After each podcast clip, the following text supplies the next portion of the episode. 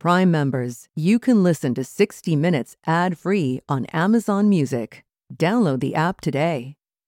Do you ever wonder where all your money went? Like every single time you look at your bank account? Honestly, it's probably all those subscriptions. I felt that way too until I got Rocket Money. Rocket Money helped me see all the subscriptions I'm paying for, and it was eye opening. Between streaming services, fitness apps, delivery services, it all adds up so quickly.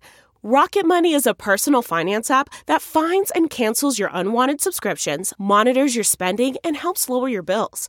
Rocket Money has over 5 million users and has helped save its members an average of $720 a year with over 500 million in canceled subscriptions. Stop wasting money on things you don't use. Cancel your unwanted subscriptions by going to rocketmoney.com slash Wondery. That's rocketmoney.com slash Wondery. rocketmoney.com slash Wondery. This spring, if you'd rather spend time enjoying your lawn instead of trying to keep it alive, there's good news. TruGreen is the easiest and most affordable way to get a beautiful lawn. All you have to do is water and mow, and they'll do the rest weed control, fertilization, aeration, and even some things you might not even think of. They'll do all of it, while you can do literally anything else. With TruGreen, you can have your lawn looking as good as a putting green. That's not hyperbole. TruGreen is the official lawn care treatment provider of the PGA Tour. TruGreen offers a satisfaction guarantee, and they have a verified best price promise, which guarantees you the lowest price with no compromise on quality. You do you. Let TruGreen do your lawn care. Visit trugreen.com to get the best lawn at the best price with the best people guaranteed.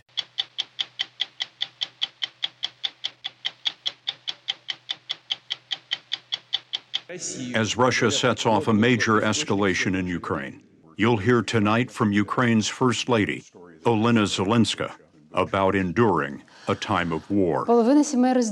Half of our families are separated, she told us. People are afraid to leave their homes because of shelling. They're afraid even to try to evacuate. We have thousands of dead. Hundreds of children are dead. Candace Tyler's world went up in flames on August 17th when the Caldor Fire tore out of the Eldorado National Forest and burned the family ranch to the ground. when you got hot embers raining down on you and your friends and family's houses are exploding and you're listening to it and there ain't nothing between here and them to stop you you know your fate You might think of rugby players as human bumper cars, running forward, passing backward, and obliterating everything in the way. This sport combines the collisions of football, minus pads, with the fluid continuity of basketball or hockey. It is, as the saying goes, a game for hooligans played by gentlemen. Siya Kolisi is the first black player to be named captain of South Africa's national team. It might as well have been a political appointment in a country in need of repair.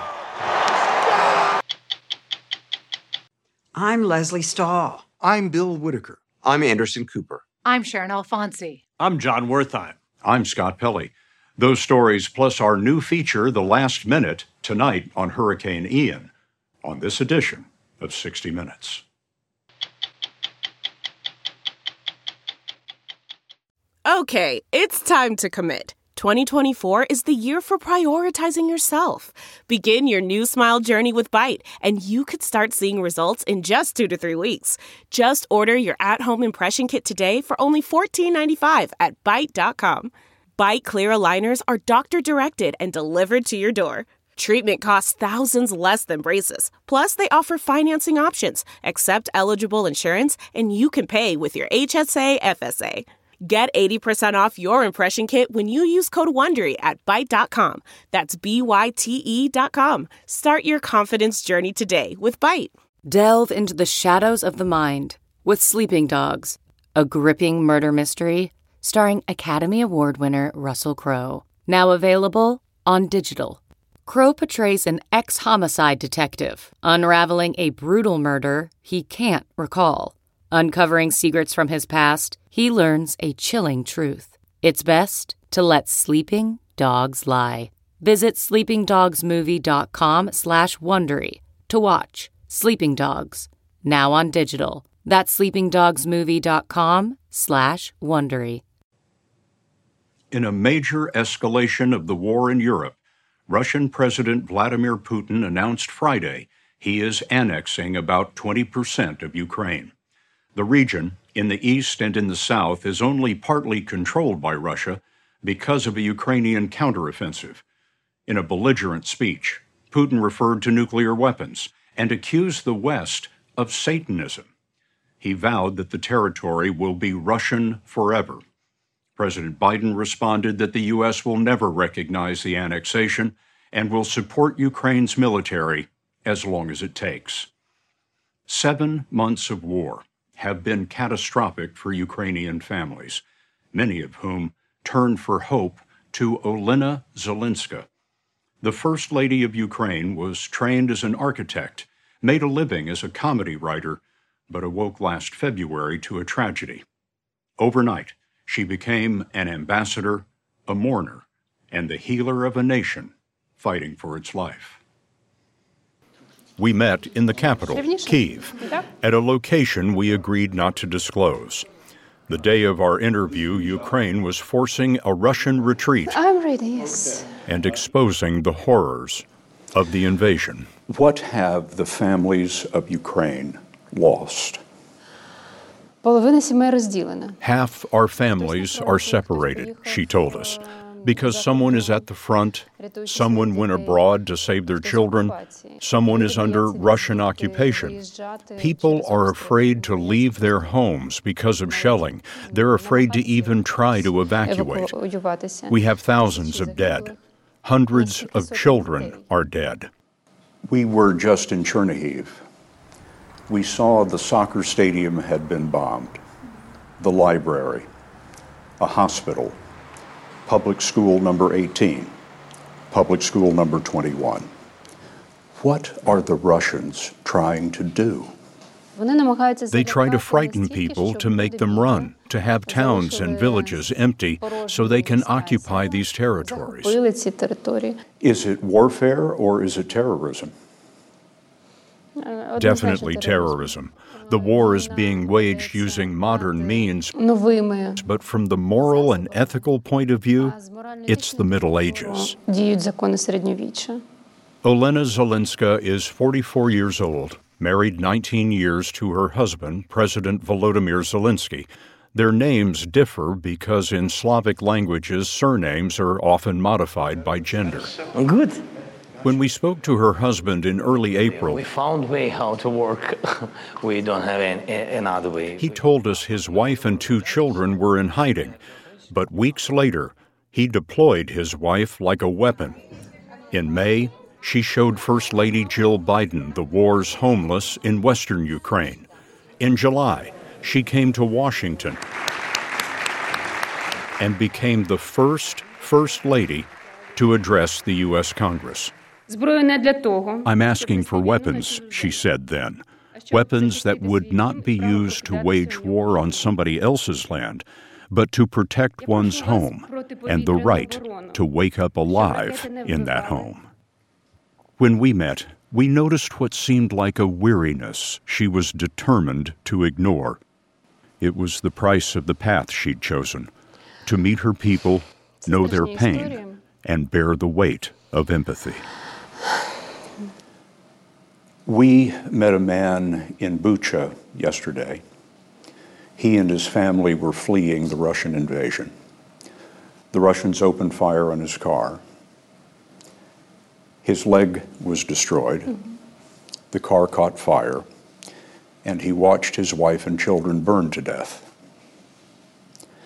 I find it hard to express the enormity of what's happening and I wonder how you express the suffering of your people. I feel like a part of these people. I feel as if this is my pain. The stories are terrifying, and we try to somehow help the survivors. You just told me this man in Bucha had lost his leg. Well, a girl, Sasha, lost her arm. Now she's in the United States. I started a program with the Ukraine House in Washington and with many American philanthropists and American doctors and hospitals. We found an opportunity to give the girl an artificial prosthesis.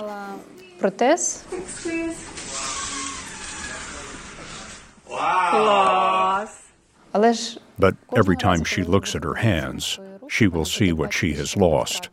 Sasha will always see what she lost in this war. The world has watched as Ukraine has lost entire cities. Nearly 500 hospitals and clinics have been hit. Schools are devastated. Mrs. Zelenska told us about 150 schools simply do not exist. About 900 schools have been damaged. We saw what she means in Chernihiv, about three hours north of Kiev. Public School 21 was used as a shelter when a Russian bomb struck. We asked some of those who were there to join us. Why would the Russians bomb a school? Inna Levchenko, the school principal, told us I thought it was a safe place for all of us. We even wrote the word children on the windows. This is Principal Levchenko, who lost vision in one eye.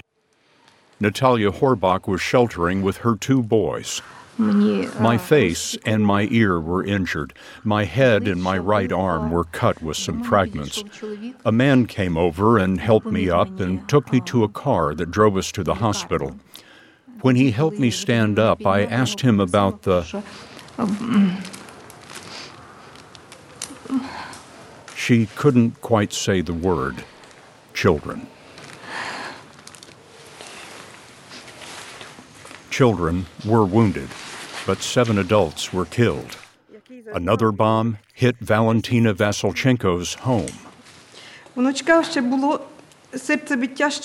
My grandson's heart was still beating. They were giving him medical assistance, but a lot of time was lost, and he died in the ambulance near the house. My granddaughter, her fiance, my daughter's husband, and my mother were found dead in the rubble. Public School 21 in Chernihiv had 850 students. How are you educating the children of Ukraine today? Around 3,500 schools will operate online only because schools cannot receive students and because their parents are afraid to send their children to school. Ukraine's children went to school this year and the first thing they learned is where the bomb shelter is, how to get there, and what to do in case a missile strikes. We will fight. We will not give our children up. I don't know how we can forgive this. I don't think we will. After the Russians severed communications with the occupied territories, Ukrainians dropped messages in the Dnipro River with the current and against the chance they would reach those behind the new Iron Curtain. We really hope that our love letters were received by someone there and that they hear us. I truly hope our people will endure. We will never give up our people. And by the way, there's this idea of giving up territory in some kind of negotiation. Our people are there. We will never betray them. That is not negotiable in the view of your government. I really don't want to express political opinions. That's not my role. But imagine a situation where you've been attacked by bandits. They're threatening you, killing your children. And someone suggests maybe it would be better to negotiate? That is impossible now. This is just my opinion as a citizen of Ukraine. Olena Zelenska dated her future husband in college. she became a writer on Zelensky's comedy shows. In a sitcom called Servant of the People, he played a teacher who was elected president of Ukraine. He turned parody into power in 2019 when he actually ran and won 73% of the vote. The Zelenskys have an 18 year old daughter and 9 year old son. Are you stronger than you thought you were? Everyone has become stronger. I'm not unique. You survive, and going through trials, you automatically become stronger. So, yes, we're getting stronger, but will that help us? I hope so. Madam First Lady, may I show you some photographs from the United States? With pleasure. This is a picture I took on Fifth Avenue oh, in New York. Wonderful. This is San Francisco. this is a home in the state of Florida. Wonderful. This is a bumper sticker where I buy my groceries. I took this picture on the east side of Manhattan. This is a baseball game in Denver, Colorado. Balloons. Hmm. And this is from Florida as well. What do you say to the American people? I can say I really feel the support. When I was in Washington, I was handed a short letter written by a guy named Hector. He's a teenager, 14 years old. He wrote me a short letter with words of support. By the way, if possible, and Hector sees this program, I would like to tell him Dear Hector, I remember it. I took your letter with me to Ukraine, and it was charming and it was extremely touching. So, it seems to me that normal people understand what evil is and that the attacker is evil. That it is normal to defend your country, your children, your homes. I'm sure that Americans themselves are like that. What does the future hold? We are dreaming about this. Over these months, we've seen the human being is the center of everything. This is what makes us different from the aggressor. They don't count their dead. We count every person who died, and we want everyone still alive to feel confident and to have opportunities to grow. That's what we dream about. That's how we want to see our country in the future.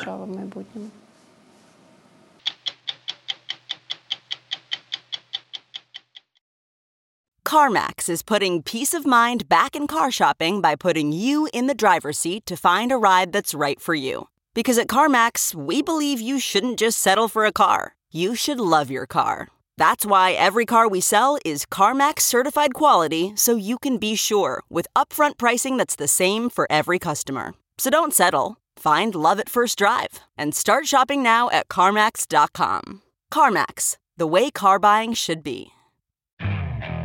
Okay, picture this. It's Friday afternoon when a thought hits you. I can spend another weekend doing the same old whatever, or I can hop into my all new Hyundai Santa Fe and hit the road. With available H-Track all-wheel drive and three-row seating, my whole family can head deep into the wild. Conquer the weekend in the all-new Hyundai Santa Fe. Visit HyundaiUSA.com or call 562 for more details. Hyundai, there's joy in every journey. The California gold rush town of Grizzly Flats was founded in 1851. People came for the gold, but stayed for the trees. Lumber from lush forests supported Sierra Nevada foothill towns for decades. Then, one August night in 2021, the Caldor fire roared out of the Eldorado National Forest, and in less than 15 minutes, Grizzly Flats was gone. Today, the community's anger is still raw. Many residents blame the U.S. Forest Service for letting a few acre blaze morph into a monstrous wildfire. In our months long investigation, we found evidence of mismanagement by the Forest Service and critics who say its outdated tactics and overgrown lands have led to millions of acres and foothill towns burning needlessly.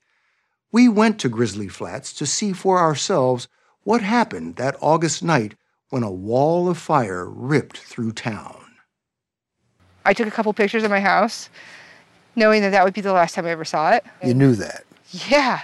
I mean, when you got hot embers raining down on you and your friends and family's houses are exploding and you're listening to it, and there ain't nothing between here and them to stop you, you know your fate. Candace Tyler's world went up in flames on August 17th when the Caldor fire tore out of the Eldorado National Forest and burned the family ranch to the ground. So, where was your house? So, right here would have been our bedroom. And then over here, this would have been walking into our dining room. The Tylers have lived on this hilltop for five generations. Today, their homestead is a charred hellscape. Blackened trees stand like sentinels over a shadow world. For more than a year, the Tylers and their two children have lived in a trailer. More than 600 homes, nearly all of Grizzly Flats, were destroyed in minutes. The Caldor fire would burn for two months, scorching more than 200,000 acres and costing $271 million to extinguish. When it first started, Mm-hmm. did you have confidence that the Forest Service would handle it, would put it out? Absolutely. 100%. A 40 acre fire, you can't put that out in a canyon. And don't get me wrong, I lived here my whole life. I know that's a steep, treacherous canyon. But you're still telling me that you don't have the ability and the equipment to put it out? They didn't do nothing. In our opinion, they did nothing to put this fire out. Caldor started as a small plume of smoke about four miles south of Grizzly Flats. It was August 14th, 7 p.m. This was federal land, so the U.S. Forest Service was in charge, responsible for calling in firefighters and resources. We discovered that problems started right away. Maps were out of date. Firefighters had trouble finding the fire. As she was listening to her police scanner, Candace Tyler told us her heart sank. They're sending them down Caldor Road. Well, it's been washed out for three years. How are you going to get a tanker down there? Have you seen the washout? It's it's huge. It would take a month of Sundays to fill that hole in or cut a new road. We went to see what Tyler was talking about. Keeping national forests healthy, including maintaining roads, is a big part of the Forest Service's mandate. But we found many roads in the Eldorado forest were impassable, blocked by downed trees and deep ruts. When Caldor broke out, fire engines had to backtrack, a costly two hour delay. I can't believe it was even happening. It was like watching a slow motion disaster. Grant Ingram also was listening to his scanner. A retired fire captain with 35 years' experience, Ingram fought fires for the U.S. Forest Service and for CAL FIRE, California's state agency. Ingram investigated the initial spread of the fire for the local fire district. He believes the U.S. Forest Service management team bears much of the blame. The leadership failed to give the team on the ground what they needed to do to put that fire out in a timely manner. You flat out say it's a failure of leadership. Absolutely. They failed to understand where the fire was going to go. Then they failed to bring in enough equipment and resources to mitigate that fire. And then they failed to protect the community of Grizzly Flats when they knew it was headed that way. Ingram told us one of the most consequential decisions came in the early hours of August 15th when the fire was still small. At 1:43 a.m., just hours into the fire, the Forest Service shut down operations for the night. We'll be pulling everyone off the line for accountability, reads the dispatch log, a minute by minute account of the fire that we obtained through the Freedom of Information Act.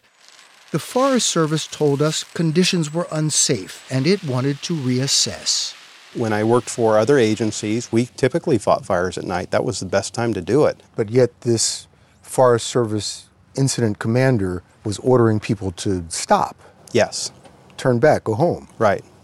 I c- couldn't believe it at first. Firefighting is dangerous, but you don't call 911 when you're a firefighter, right? You are there as 911. The order to pull out didn't sit well with state and local firefighters who'd raced in to help the Forest Service. A number of them told us that night was their best chance to contain the fire. They also told us they're trained to fight wildfires 24 7 until the fire is out. None would go on camera for fear of losing their jobs, so we agreed to conceal this firefighter's identity.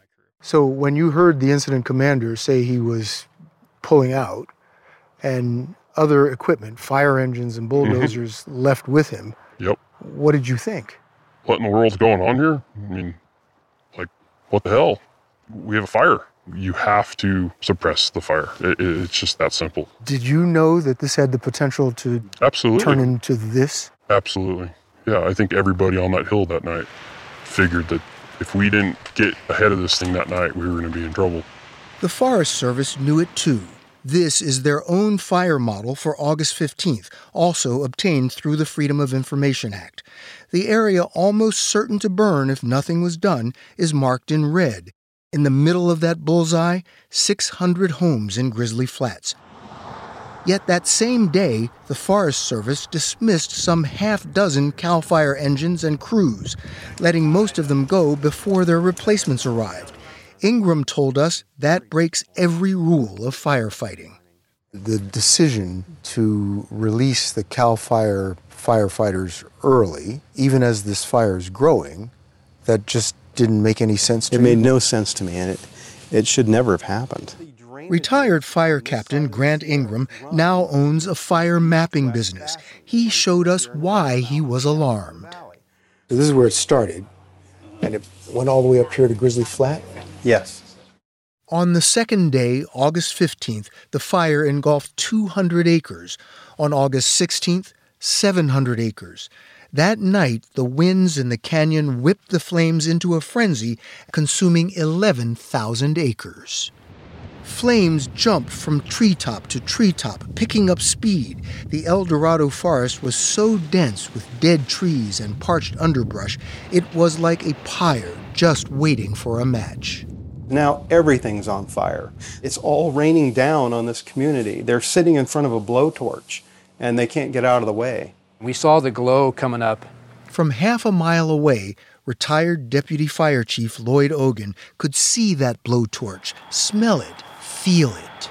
We stood on the deck right where you and I are standing, and you could feel this whole deck was just rumbling. From a fire that was a ridge over. Yeah, it was just rumbling. And that noise was literally like a freight train coming. We met Ogan at Leoni Meadows, a campsite south of Grizzly Flats. He told us the flames were 30 feet above the treetops that night, hissing and crackling. Ogan said he knew then the Caldor fire was out of control. The thing I struggle with is why would any resources get released on a fire that is in a obviously high risk location in a high risk environment i have not heard what i would term as an acceptable answer to that question yet i haven't heard any answer to that question yet The Forest Service says its resources were stretched thin. The Dixie Fire, which would become the second largest in California history, was burning savagely nearby. But retired fire captain Grant Ingram told us there were regional crews available, and he pointed to the dispatch log that showed 12 extra fire engines being called up as the flames were tearing into Grizzly Flats. But it was too late. All of a sudden, all these fire engines start showing up. And it's like, well, where were they two days ago? Why weren't they in the neighborhood of Grizzly Flats prior to this fire even getting there? Why weren't they? I don't know. The Forest Service won't answer our questions. In all the wreckage of Caldor, Leoni Meadows stands out, an island of green in a desolate wasteland. The fire skirted the camp thanks to a massive fuel break or buffer zone the camp had cut. Retired Deputy Fire Chief Lloyd Ogan pointed out where they had thinned the trees and cleared the combustible underbrush. When Caldor hit, there was little left to feed it. The fire slowed and changed direction. Exactly. Then Ogan showed us the U.S. Forest Service land next to the camp that had not been cleared. There, everything burned. there was no management on the forest service side and that's the result It's kind of mind blowing to see all that devastation there, and it gets to the property line of the camp where the land was managed, and this all survived. It's all green. Yep. Could this have been replicated around Grizzly Flats? Yes, absolutely. That's what the Trestle Project was all about, was to do exactly this. And had that been done, there's a high probability Grizzly Flats wouldn't have burned. Would not have burned. Yep. The Trestle Project was launched by the Forest Service nine years ago when its own research warned Grizzly Flats could be incinerated if wildfire ignited the overgrown Eldorado forest. The agency promised to clean up thousands of acres, starting with 970 acres on the town's southeast flank where the fire would likely hit first. Almost a decade later, only a fraction of the work was done and the Caldor fire wiped out Grizzly Flats exactly as the Forest Service had predicted. Why didn't they do this? It was part of their their I think that's the million, project. They- that's the million dollar question. I think is why wasn't it done? Residents aren't the only ones who have tried to get answers from the Forest Service. We asked repeatedly for documents, a comment, to have the taxpayer funded service tell us what happened here. Last week, the Forest Service emailed us that it plans to dramatically increase the scale of forest health projects, like the Trestle Project, and has launched a 10 year plan starting with communities at immediate risk. But that's no solace for the residents of Grizzly Flats, who told us any trust they had in the Forest Service has been shattered. Last year, Caldor was one of three devastating fires in the region that started on federal land and burned more than a million acres. Candace Tyler fears unless the Forest Service follows through on their promises, more towns like Grizzly Flats will go up in flames. The Forest Service has said they did all they could. They threw all the resources they had at the fire. You laugh. I laugh. Are you kidding me? Your maps say we're going to burn. Your models show we're going to burn. But you're not worried about it? Oh, you don't have the resources? That's a joke.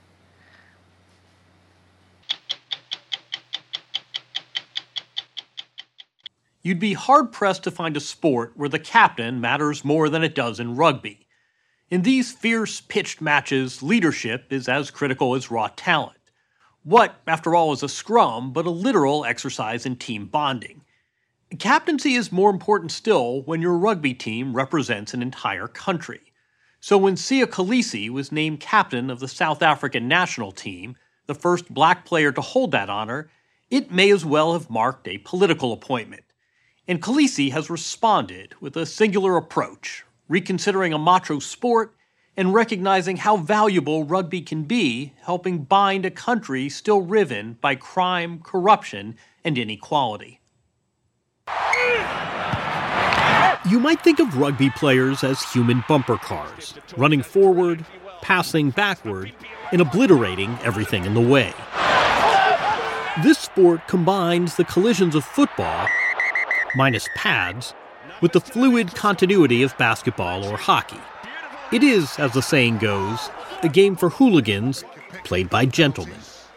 I always call it controlled violence. That's what happens here. Controlled violence is yeah, that's and it- rugby. and it's legal violence. Yeah, and it's legal. So we smash each other on the field, then it's done after that. Siya Kolisi is the first black player to be named captain of South Africa's national team, the Springboks, an international rugby powerhouse and national institution associated for more than a century with white Afrikaner rule and power. Today, in post apartheid South Africa, Kolisi is keenly aware of the challenges of transforming the team. Well, we are human beings before we're sportsmen, you know, and the more we talk to one another, the more we understand each other, the more we get to know each other, and the more we trust each other and open up to each other, the more you get that deeper sense of connection with your teammate. You're saying if I know your motivations, if I know your story, when we're covered in mud and Yeah, we're at the end of a you game, think of that because I don't want to let you down. You know, when I'm when you're standing there and I'm tired, I don't give up because I know that you won't drop me. You know, and you know what I'm fighting for too. We wanted to see this all for ourselves, but with Kolisi preoccupied with playing, we leaned on his friend and recently retired Springbok teammate, Tendai Mtawarira, aka the Beast, accompanied us to an international match in Cape Town this past summer. He was our rugby guide as South Africa played Wales. They haven't forgotten you, I'll tell you that. No, they haven't. Lesson one oh, Making your way to your seat with a rugby legend yields its own version of a scrum. Lesson two Rugby demands a combination of speed, power, durability, and poise. And, of course, bone rattling hits. Look at Hardy coming at pace, but. now he's gonna be sore tomorrow. That's for Gonna feel that in the morning? exactly. Another scrum? Man, I can only imagine what goes on in the bottom of the pile there. it's a dark place. it? Captain Kolisi featured prominently, And now Kolisi in there's some space. making runs, driving forward. That was a good That's possession. a lot of position, right? In the second half of that game, Kolisi scored a try, And it is here, Kolisi. rugby's equivalent of a touchdown. A black captain scoring in a stadium filled with South Africans of all colors. How things have changed. You grew up during apartheid. What role did rugby play in, in Afrikaner society? Massive. It was our holy grail, it was our opium. When former Springbok captain Francois Pienaar played, black South Africans often cheered the opposing team. But when Nelson Mandela became president in 1994, in an effort to unite the country, he threw his support and moral force behind the Springboks when they hosted the 1995 Rugby World Cup. In a country where whites make up just 13% of the population, there was only one black player on the team. Back it comes to Stransky. Up goes the kick. The Springboks won the final match, beating their rivals New Zealand. There it is. The triumph was turned into the movie Invictus. Mandela, played by Morgan Freeman, Pienaar by Matt Damon. This idea of using sport to repair a society. I don't think it's an idea. I don't think it's a tool. It just does that. It just is. It's not something, let's, let's use sport and we're going to unite people. It doesn't happen that way. Then it's false. It's contrived. It's made up. Sport's not made up. Unscripted, Unscripted. unchoreographed. guts, guts, guts, you know, and then it just comes together and everybody's there. Everybody's a shareholder. When a nation's team runs out, everybody's a shareholder in that team. Everybody. Siya Kolisi was just four when South Africa won that 1995 World Cup. He grew up in the windswept streets of Zwide, a racially segregated area, a so called township, outside the Indian Ocean city of Port Elizabeth. And this was my street I used to walk to to school. Born to young unmarried parents, he says he was lovingly raised by his grandmother. Money and food were scarce. Sometimes all he had before bed was a glass of water mixed with sugar. Welcome. This is where I grew up. He and his grandmother lived in this home with cousins, uncles, and aunts. Siya says he slept on the floor where rats ran over him. The only water source for the whole house. This is where you got your water, right yeah, here. yeah, right here. And then this is the toilet, and it's working now. But didn't work when I lived here. Some of his earliest memories his mother bruised and missing teeth at the hands of men. Both she and Siya's grandmother died before he graduated from high school. But he says it wasn't an unhappy childhood. He made do with whatever he could. I didn't have toys. I couldn't afford toys, but I had to have fun. I had to enjoy myself. What did I do? I found a brick. That was my car. I loved that brick with everything that I. The brick was your car. Yeah, I had to wash it. I would park it. Wake up in the morning. This is all that I had. Around the same time, he came to this field, littered with stones and thorns, and picked up his first rugby ball. It was a refuge from the violence, drugs, and chaos beyond the stadium walls. This place um, itself, if it wasn't around, if there wasn't a team, if there wasn't sport and the community of sport, I don't know where I would have ended up. I was really happy. I enjoyed myself. It, it inspired me. and it taught me who I am. Then came a major plot point. At age 12, playing on those pocked fields, he was spotted by a coach and offered a scholarship to the elite, mostly white Grey Junior School, just 15 miles away. And just the building, you know what? But looking at it, I mean, everything I need is here compared to what I'm used to. He says that for the very first time, he was given socks, a toothbrush, three meals a day, and his own bed. That must have been such a culture shock to you. Yeah, it was. But the toughest thing was when I had to go home on weekends. I'll go back and sleep on the floor. And I told myself right there and there, I'm not letting this go. I'm, I will this, I will not fail. He added a carapace of muscle, trained hard, and by the time he graduated from school was drafted to play professional rugby. Rachel Smith, a fan of the sport, met Siya when she was 21. Siya was young and he was trying to figure out a lot, I think, in his life. I've met a lot of rugby players before and I know what are they like? Get up to. They're everything that you read and assume it's true. Still, they started dating, and soon the country's racial divisions were laid bare. He was accused of selling out, she of, quote, contaminating her white bloodline. They married and have two children. They also adopted two of Siya's younger half siblings. But Kolisi admits he wasn't immune to the trappings of celebrity. My head got big at times. I spent the money buying sports cars, drinking every weekend, spending the money with friends, you know, and just getting involved in, in, in, in, in, things that I would never be proud of. But I want to be better and I want to learn. I go to therapy and and I get to talk to someone, you know. Can I stop you? You, you just yeah. very casually mentioned therapy. That that is not something a lot of 31 year old men, much less professional athletes, would just drop into conversation. Because it helps me heal. It helps me be better.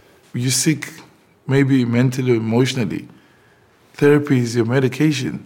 I want to be the generation of black men that are there for their children. You know that are telling the women that they love them, not only by words, by action too. In 2018, with the Springboks mired in one of its worst ever stretches, new coaches were appointed and Kolisi named captain. He phoned me and he told me he'd be named as captain, and I was just like, what? What? What? And eventually I couldn't speak, so I ended up hanging up on him. And you were a rugby fan. You grasped the significance of this. I mean, it was unbelievable, you know, just to see so many South Africans feel like they were finally being represented in this team. Their team beginning to resemble the diversity of the country, the Springboks unexpectedly made the 2019 World Cup final held in Yokohama, Japan. The night before, the captain and wife discussed not the next day's big match, but what would accompany victory. We all want these big moments. It can be just a big moment, that's it. Or you can use it for so much more. How can we use this opportunity not just to, to help us, but to help others around us in our, you know, in our country? Biggest game of your career. Yeah. Night before the game, and you're thinking about what you're going to do to enrich yeah. South Africa. This is why I'm here. That's my purpose. South Africa are World Cup winners in 2019. The Springboks won that World Cup resoundingly. You said that victory in Yokohama in, in 2019 meant more to South Africa than yours. Why? We had a black World Cup winning captain. In South Africa, in the townships across the land, everybody, again, was proud. They were world champions, and that is what sport does. Nothing else can do that. Fulfilling their promise to use the moment, Rachel and Siya started the Kolisi Foundation. We accompanied them on a visit to a shanty town outside Cape Town. This feeding program provides healthy meals for thousands of kids a day. I can't give them food that I wouldn't put in my mouth. Kolisi says the abuse his mother faced has always haunted him. The scourge of gender based violence is one of the pillars of the Foundation's work. They hand out what they call Power to You packs a whistle, pepper spray, and emergency contacts. We actually give it to young boys to give to women in their communities to tell them what it's about. It's intentional. You're not just going to give these out to the girls and the women. You're going to give these to the boys as well. Yeah, absolutely. For all Kolisi's social ambitions, his sights are fixed firmly on defending the Rugby World Cup next year. Today, affection for him and the team remains at fever pitch. Remember that game we attended against Wales this past summer? Siya Kolisi's try, his touchdown, held up as the decisive score as South Africa won the series. The players were exuberant, if not a little bruised, and took a much deserved victory lap. As for the fans, in suburbs, in townships, and in the stadium, they celebrated wildly. For those few hours on the pitch, the country's troubles and divisions faded. As is often the case with rugby in South Africa, it was much more than a game. Okay, picture this. It's Friday afternoon when a thought hits you. I can spend another weekend doing the same old whatever, or I can hop into my all new Hyundai Santa Fe and hit the road. With available HTRAC, all wheel drive, and three row seating, my whole family can head deep into the wild. Conquer the weekend in the all new Hyundai Santa Fe. Visit HyundaiUSA.com or call 562 for more details. Hyundai, there's joy in every journey. Angie's list is now Angie, and we've heard a lot of theories about why. I thought it was an eco move. Fewer words, less paper. No, it was so you could say it faster. No, it's to be more iconic. Must be a tech thing. But those aren't quite right. It's because now you can compare upfront prices, book a service instantly, and even get your project handled from start to finish. Sounds easy. It is, and it makes us so much more than just a list. Get started at Angie.com. That's A N G I, or download the app today. Hurricane Ian exploded into southwest Florida Wednesday, carving a trail of death and devastation across the state before slamming the Carolinas this weekend. Ian's 150 mile an hour winds and 12 foot storm surge flattened parts of Fort Myers and the surrounding area. It'll be days before authorities know the cost in lives and property. Florida insurance claims could be close to $50 billion. Fueled by water temperatures two degrees above average in the Gulf of Mexico, Ian became what the National Hurricane Center calls a rapidly intensifying storm. Hurricanes are not more frequent today, but frequently more severe, and the hurricane season is far from over. I'm Lesley Stahl. We'll be back next week with another edition of 60 Minutes. If you like 60 Minutes, you can listen early and ad-free right now by joining Wondery Plus in the Wondery app or on Apple Podcasts. Prime members can listen ad-free on Amazon Music. Before you go, tell us about yourself by filling out a short survey at wondery.com/survey. You know how to book flights and hotels. All you're missing is a tool to plan the travel experiences you'll have once you arrive. That's why you need Viator. Book guided tours, excursions, and more in one place. There are over 300,000 travel experiences to choose from, so you can find something for everyone. And Viator offers free cancellation and 24 7 customer support for worry free travel. Download the Viator app now and use code Viator10 for 10% off your first booking in the app. Find travel experiences for you. Do more with Viator. Are you a fan of 60 Minutes? You can represent the most watched series on television with shirts, sweatshirts, mugs, and more at ParamountShop.com. You can take 20% off with code MINUTES20. That's 20% off at checkout on all 60 Minutes products with code MINUTES20 at ParamountShop.com.